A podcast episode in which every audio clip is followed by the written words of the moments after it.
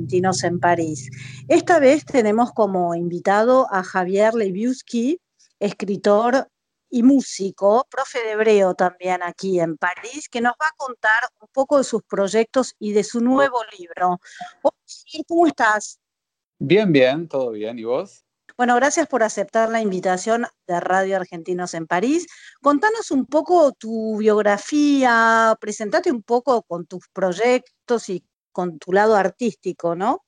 Eh, bueno, nací en Argentina y a los siete años mi familia decidió irse a vivir a Israel, era en plena guerra de Malvinas.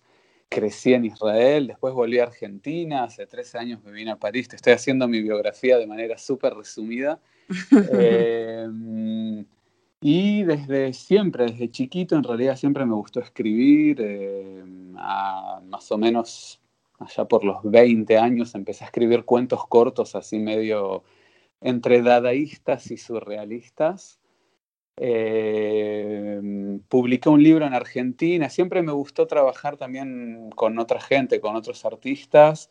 En Argentina publiqué un libro con un amigo que es diseñador gráfico, eh, fue un proyecto así medio loco. Y, ¿Y de qué hablaba ese libro? Son cuentos muy delirantes y mi amigo Ariel, el diseñador, como que agarró cada cuento y, y, o sea, le dije, mira, tomate toda la libertad para hacer lo que quieras y bueno, hay textos que los destrozó totalmente, gráficamente uh -huh. hablando, ¿no? Y como que cada cuento tenía una apuesta gráfica particular eh, y hicimos un libro con eso. Eh, también le compuse música, cada, cada cuento le había compuesto como una música que eh, la idea era más adelante convertirlo como en una obra de teatro, que bueno, eso al final no se hizo porque me vine para acá, para Francia. Eh, y son bueno, cuentos para adultos. Son cuentos, digamos, yo siempre digo que son cuentos para el niño interno que tienen los adultos. Eh, no porque sean tiernos, todo lo contrario, pero porque juego mucho en el límite entre la realidad y la ficción. Eh, o sea, casi todos los cuentos empiezan bien y terminan en cualquier lugar. Eh, así que sí, pero bueno, podríamos decir que son cuentos para adultos, sí. Aunque mis hijas, tengo dos hijas y los, los disfrutan también mucho.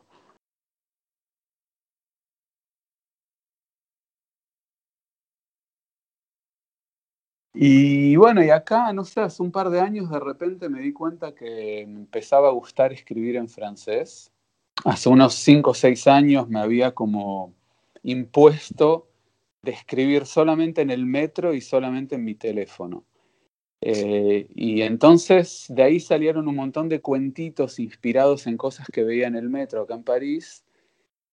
Y eso se convirtió en el libro que, que, salió el año pasado, en francés, de cuentos cortos. ¿Qué eh, se llama? Que se llama La conspiración de Río Bambas. Río Bambas es simplemente por la calle Río Bamba en Buenos Aires, que no sé por qué se me vino a la cabeza. En una época viví cerca de, de esa calle y qué sé yo, no sé, me, cuando, cuando, estaba pensando cómo iba a llamar al, al libro, me vino esa calle a la cabeza y quedó así. Así que ese libro, bueno, salió el año pasado y ahora a fines de noviembre, el 27 de noviembre, sale otro libro más que es otro estilo completamente y que es una colaboración con un amigo que se llama Nir, que es un, un excelente guitarrista de Israel, es israelí él. Eh, y él hace dos años sacó un disco instrumental muy, muy lindo y me pidió que, que escriba textos inspirados en la música. Entonces, eso es lo que hice y armamos entre los dos como un, primero un blog y después lo propuse a una editorial acá en Francia que lo aceptaron y entonces ahora sale el libro con los textos, el disco va a salir un CD con la música y el libro está ilustrado por una chica de la editorial que hizo unas ilustraciones increíbles. Eh, así que, y esta editorial se llama La Marge, están en Angers y tienen la particularidad que cada, digamos, las tapas de los libros están fabricadas a mano, cada tapa es diferente y es una obra de arte. Entonces quedó un objeto muy, muy especial, muy lindo. Eh, un objeto que reúne eh, varias disciplinas, ¿no? Tanto los textos como la música y lo gráfico. Claro, claro. Y los textos están en, bueno, en castellano, en francés y en hebreo, o sea, están en tres idiomas.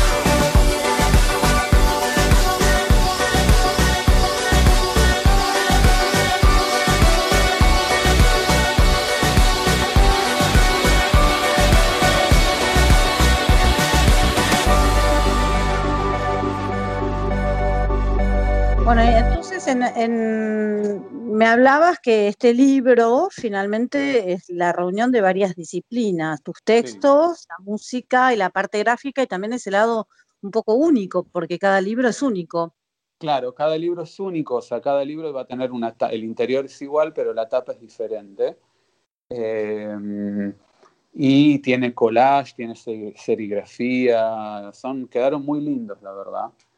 Y el 28 de, ahora de noviembre vamos a hacer un evento de lanzamiento del libro por Zoom, donde mi amigo que está allá en Israel va a tocar música, yo voy a leer los textos y va a estar la gente de la editorial que va a explicar un poquitito cómo trabajan, hacen cosas muy interesantes.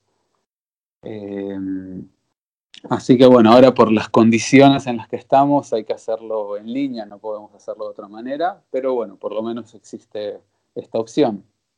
Bueno, entonces ya tenés como tres libros activos que, bueno, que has, que has em, realizado. El 28 de noviembre sale este último libro que se llama, me dijiste. Se llama Acoustic Stories, o sea, historias acústicas. Acústicas, qué lindo. Mm. Eh, que es un disco, él viene del mundo del jazz y del rock, eh, y en un momento estaba, venía tocando con una banda durante muchos años allá, que habían tenido cierto éxito, y él en un momento sintió que necesitaba hacer una pausa con todo, y se encerró en el estudio y empezó con la guitarra a componer cosas que no tenían nada que ver con todo lo que había hecho antes, son melodías muy muy lindas, muy, muy suaves y muy introspectivas, eh, que digamos a través de la música estaba como contando un poco todo un proceso que le estaba pasando, también en su vida de pareja, etc. Y mm, cuando él me, pidió que, que, empiece a escribir, a imaginar historias inspiradas en la música, a mí, bueno, las músicas me llevaron hacia otro lugar, ¿no? Hacia un lugar mm. personal más mío y yo a través de los textos empecé a contar un poco lo que a mí me estaba pasando en ese momento.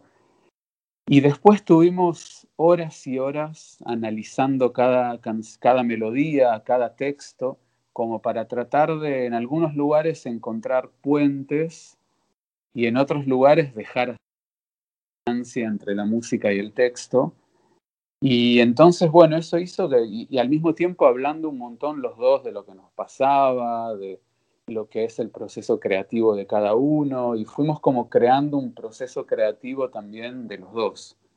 Y bueno, y el resultado es este libro ahora, el resultado de todo eso. Buenísimo, nos da muchísimas ganas de, de descubrirlo. ¿Cómo, dónde lo podemos encontrar ese libro? ¿Dónde lo podemos comprar? Bueno, el libro, eh, primero, obviamente, en el sitio de la editorial, de la Marge. Eh, ellos lo van a poner a partir del 27 de noviembre, ya va a estar en línea, va a estar disponible en el catálogo para, comprarlo. Eh, después, bueno, contactándome a mí o a NIR también nosotros vamos a tener. Y después tengo entendido que la editorial también lo va a distribuir en algunos lugares Todavía no tengo la lista de los lugares, pero me parece que lo ideal sería comprarlo directamente en el sitio de la editorial. Eh, y además que tiene un precio muy barato, va a estar a 10 euros, porque es parte de la política de esta editorial también, es que mm, hacen todo, digamos, una manera muy artesanal y muy eh, con una conciencia también ecológica y una conciencia de lo que es el consumo también. Así que tienen toda una política, una filosofía muy, muy interesante, que por eso también me gustó mucho trabajar con ellos. Con ellos, claro. Editorial La Marche, de todas maneras pondremos um, el link en nuestra página de Radio Argentinos en París para que la gente en esta época de Navidad y de confinamiento piense un poco a comprar de una manera más ética y apoyar a nuestros artistas nuestros, a nuestros escritores. Si después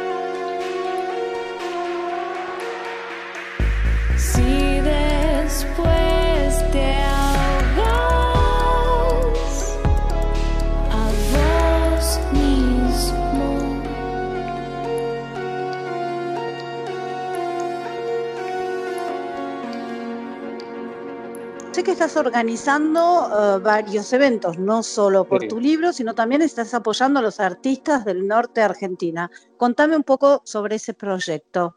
Sí, esto en realidad es una idea que nació en el primer confinamiento, en marzo, eh, cuando habían anunciado que nos habían dado creo que 24 o 48 horas para, para encontrar dónde nos íbamos a confinar dije, bueno, hay que hacer algo. Va a haber un montón de gente encerrada en la casa, quizás angustiada, aburrida. Hay que hacer algo y para que también la gente tenga otra cosa que estar todo el tiempo mirando las noticias. Y, y entonces mandé un mail a toda la gente que conozco para decir, bueno, si cada uno sabe hacer algo, tiene ganas de dar una hora de su tiempo y dar algo en línea, yo me propongo a coordinarlo yo por mi parte, como enseño hebreo, propuse una hora por semana de conversación en hebreo gratuita.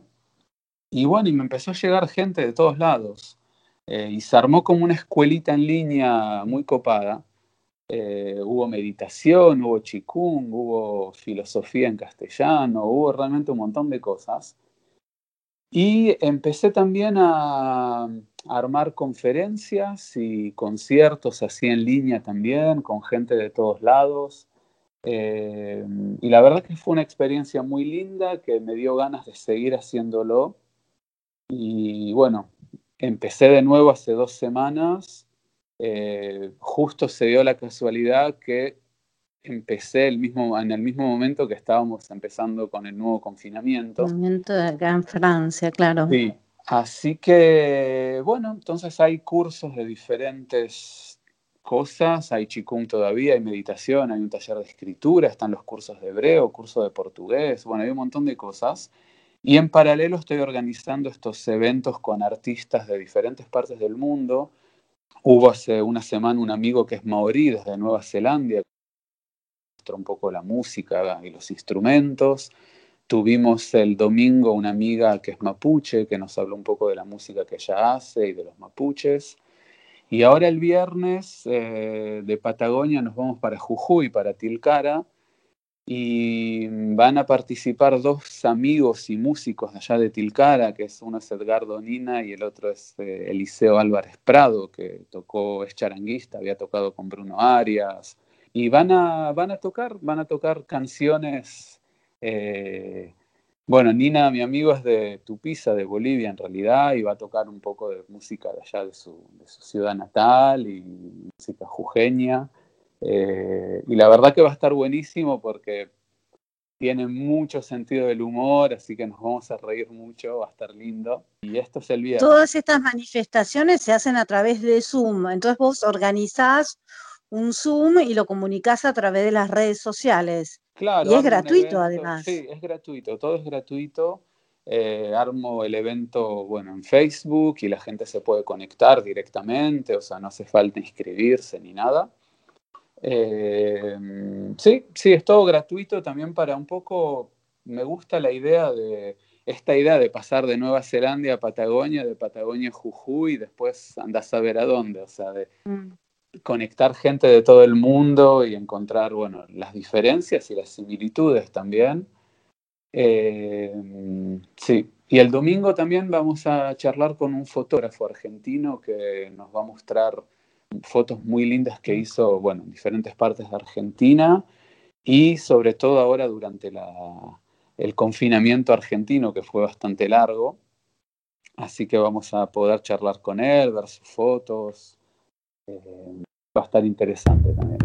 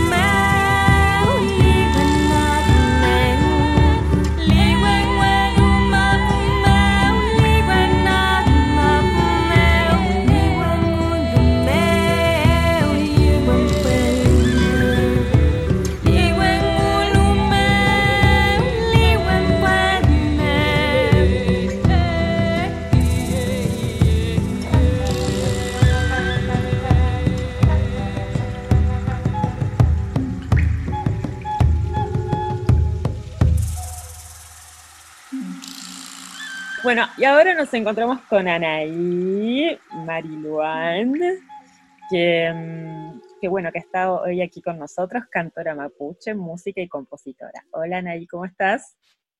Mari Mari, saludar a toda la gente que allí está prestando oído. qué lindo, qué alegría tenerte con nosotros. Eh, contanos un poquito cómo fue que llegó la música a tu vida.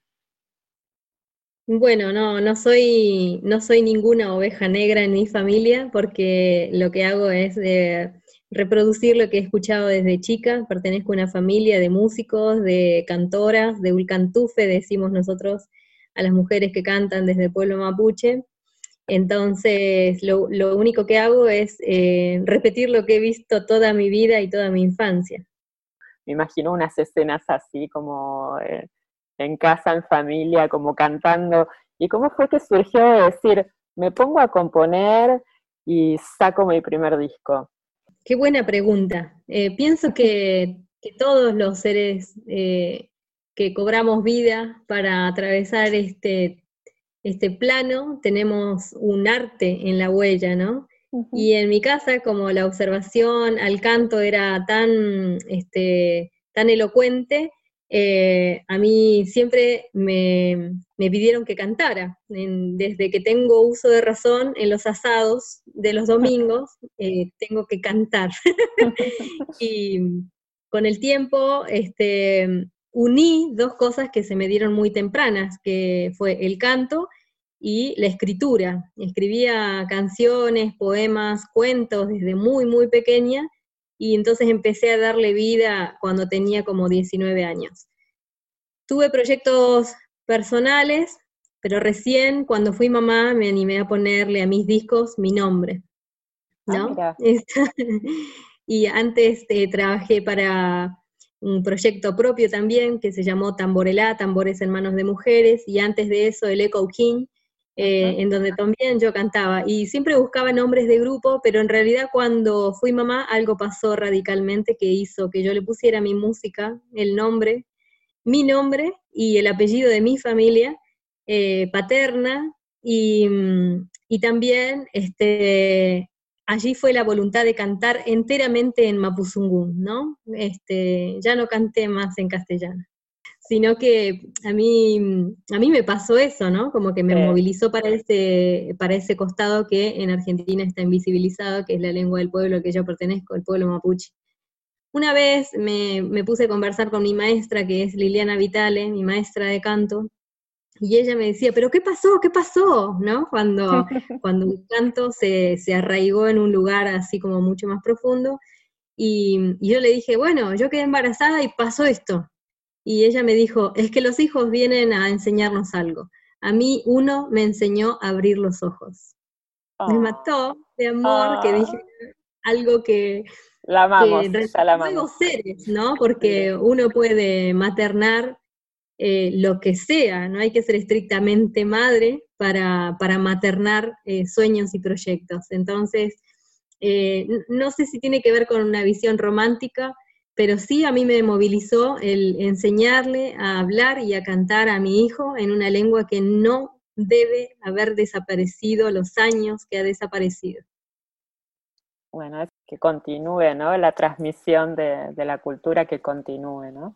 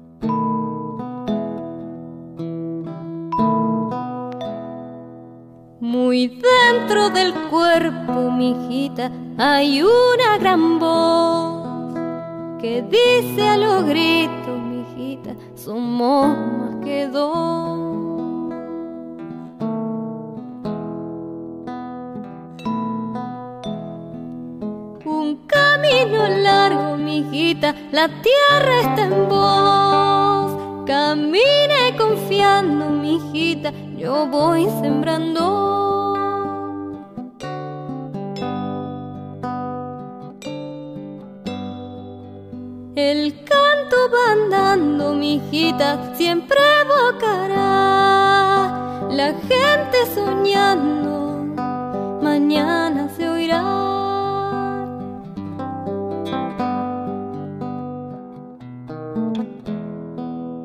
Confía en su sueño, nada detendrá. Si el camino es largo, mijita, se le acortará.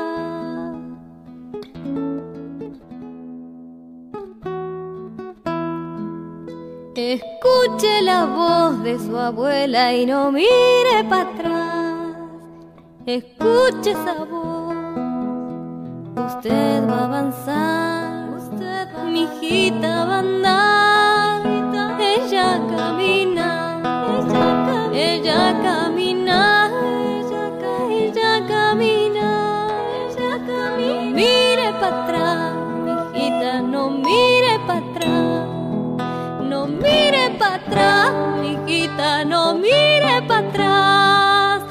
No mire para atrás, mijita, no mire para atrás.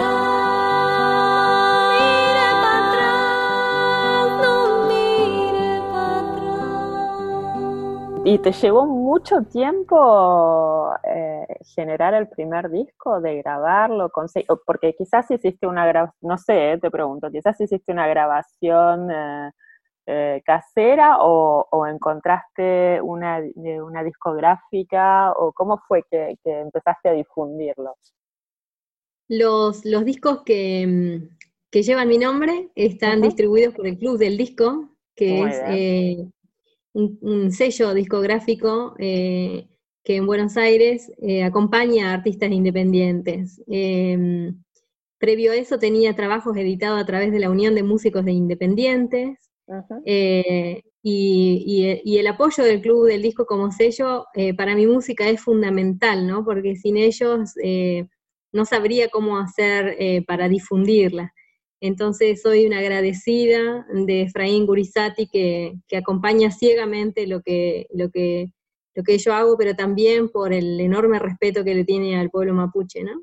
No solamente eso, que hizo que se difunda en muchos otros países, ¿no? Porque tu música te hizo irte de gira a varios lugares, ¿o no? Sí, esa es la, es la, la caravana que hacemos los músicos creadores, salimos a hacer nuestros cantos y, y, de distintos países he recibido invitaciones amorosas a las que respondo siempre y hemos, hemos, sí, hemos circulado por, por varios de ellos. ¿Y cómo definirías el estilo de tu música? Es música eh, para desilusión de los que escuchan, no es música bailable. no, pero ojo, eh, que yo vengo de escucharla y como que me, llevó a un, como un estado de paz increíble. Sí, me gusta, me gusta mucho lo que tiene que ver con... Para mí la música es traducir a los sonidos que nos rodean. Entonces, la definiría así a la música que yo hago, pero es difícil catalogarla. En las, en las tiendas de, donde figuran los discos físicos se la tiende a acomodar con los folclore o con las músicas del mundo. Entre, esas, entre esos dos espacios gravita, ¿no? Gravita la música que a mí me nace.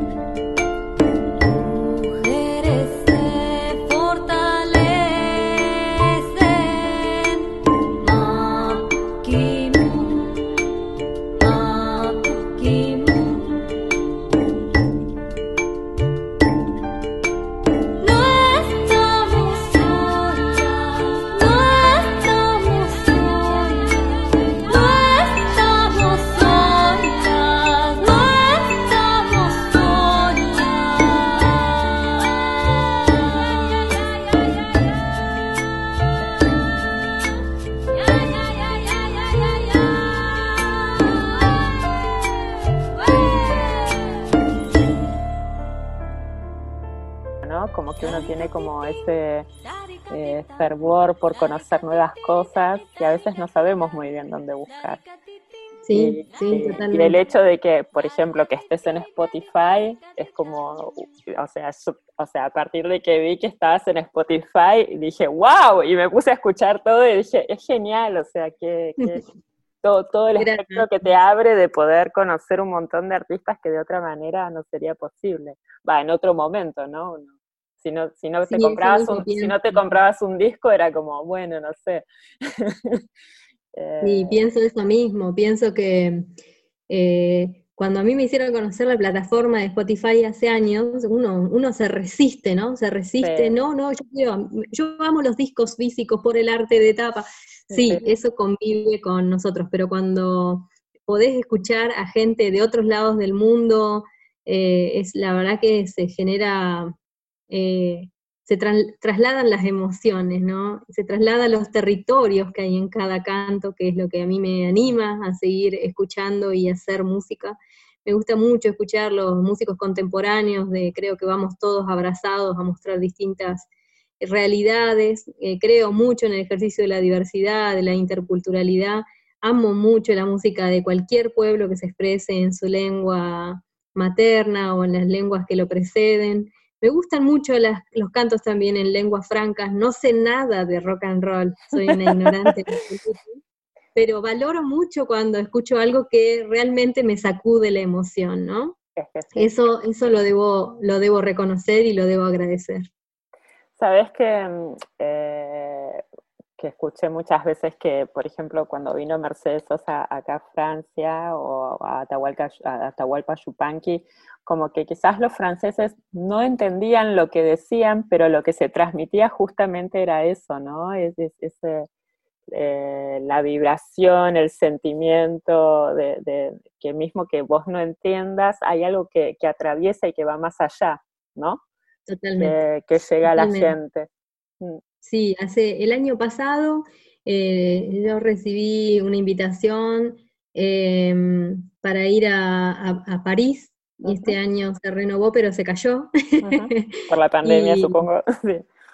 Claro, y yo vi que allí había un lugar que se llamaba Legar, eh, en donde se manifestaban músicos de todos los mundos. yo dije, yo quiero ir ahí, quiero ir ahí. Después dije, no, yo quiero estar ahí. quiero estar ahí.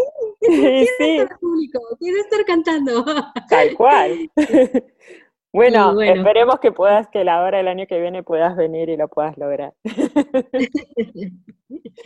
Ahora, contame un poco, hiciste una peli, hiciste un documental, Los Cantos de la Memoria, Cantos con Sentido. ¿Cómo fue que surgió la idea de poder de, hacerte una peli? Bueno, en, los músicos que, estudiamos, yo además soy una estudiosa de la música, em, a veces uno escribe tanto ¿no? con rigor eh, científico, que finalmente tiene un circuito solamente para científicos, entonces dije, no, yo quiero mostrar esto y me animé a mostrar una expresión que existe eh, en, una zona cordillerana que incluye el norte de Neuquén, el sur de la provincia de Mendoza, eh, que es el departamento de Malargüe, y el caso chileno, que fueron las cantoras que recopiló Violeta Parra. Entonces, esa manifestación de cantoras que son mujeres con guitarra, que cantan romances a veces devenidos de aquellos romances del siglo XIV y XV, yo dije, no, esto hay que mostrarlo. Entonces eh, las conocí a todas, las visité a todas y elegí a dos para armar un relato eh, de vida y de canto, ¿no? Entonces le puse ese material, Cantos de la Memoria, Cantos con Sentido. ¿Y dónde se puede ver la peli? La peli está colgada en mi página web, anaimariluan.com.ar. Ahí también hay otros trabajos en donde hemos participado en áreas de, cine. Eh, en este momento estamos rodando una película sobre Manquehuenui, también que fue un lonco que vivió hacia 1790 en el Nahuel Huapi, y allí también está colgado el teaser antes de que podamos terminar la película. Y, bueno, el cine es un formato que me atrae profundamente por su nivel poético, ¿no? Y entonces allí están colgados los materiales y también en el canal de YouTube, anaimariluan.com.ar, me animo a contar pequeños fragmentos de eso que no se dice en ningún lado, ¿no? Que tiene que ver con esas sonoridades que nos quedan lejos, pero que nos quedan lejos aunque vivamos en la misma cuadra, ¿no? Esa es una realidad. ¿no? Es una realidad que hay gente que quizás, eh, claro, estás, por ejemplo, estás en Bariloche, vivís en Bariloche y quizás la persona que vive enfrente de tu casa no tiene la menor idea de, ni de esa música, ni por qué pasa, ¿no? Sí, pasa, es un fenómeno de las ciudades, ¿no? Del, individualismo a los que, que nos fuerzan esos cuadraditos. y capaz que en los pueblos es distinto porque uno se conoce más, los, los lazos se van ampliando pero en las ciudades, wow, sí, este, se desaparecen esas expresiones que son fundamentales para hablar de la historia de uno. Creo que eso es lo que más me gusta de la música, ¿no? Saber que en un canto se sintetiza un mundo, que en la arqueología de la palabra laten territorios y, soy como una amante de escuchar relatos, ¿no? tengo como una como un amor, un amor profundo por el arco iris que se teje entre los abuelos y los niños y todos esos relatos, ¿no? Desde los abuelos que cuentan historias que parecen increíbles y que han sucedido frente a nuestras narices, hasta los niños, ¿no? que con un ejercicio de pleno corazón te cuentan algo como si fuera este, el deseo de un mundo mejor.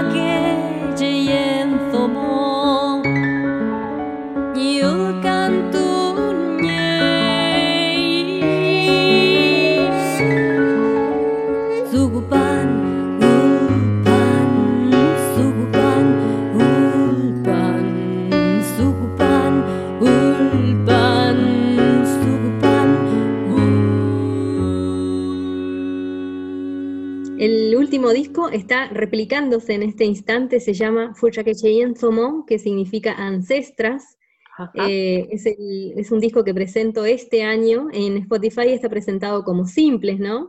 Eh, pero la obra reúne nueve cantos porque fueron generados con, en nueve meses, ah. y entonces esos cantos eh, aluden a, a, revalorizar a la tercera edad. Yo quiero contarte que ese disco lo pensé eh, mucho antes de que nos declaráramos en un confinamiento eh, mundial eh, y sin saber que la franja etaria más perjudicada con estos nuevos virus ha, sido la tercera edad. Yo canto a las abuelas en este disco, canto a las abuelas que fuimos, que para el pueblo mapuche son la necesaria, necesaria sabiduría, nuestras abuelas, nuestros mayores, nuestros ancestros, nuestras ancestras, y también canto a las abuelas que seremos, ¿no?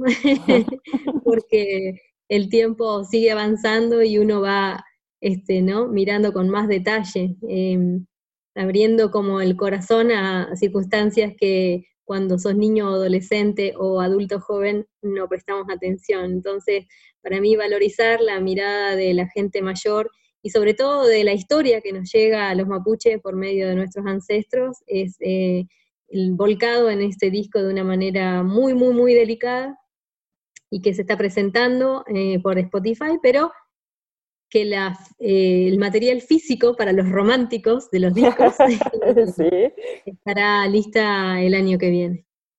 Y, es posible que es lo que traigas, que vengas a presentar acá a París, ¿no? Sí, ojalá, ojalá que, que, se encuentre la solución a que podamos eh, transitar con salud, que es lo que deseo para todos, y, podamos llegar allí. Em, hay una artista eh, francesa que hizo la invitación, ella se llama Severine Fontaine, es del área de teatro y está montando una obra en donde yo tengo una participación musical, sería a mostrar eso y también a conseguir escenarios para para tocar, que es, eh, digamos, la musa de uno, si no lo hace, no existe. Tal cual.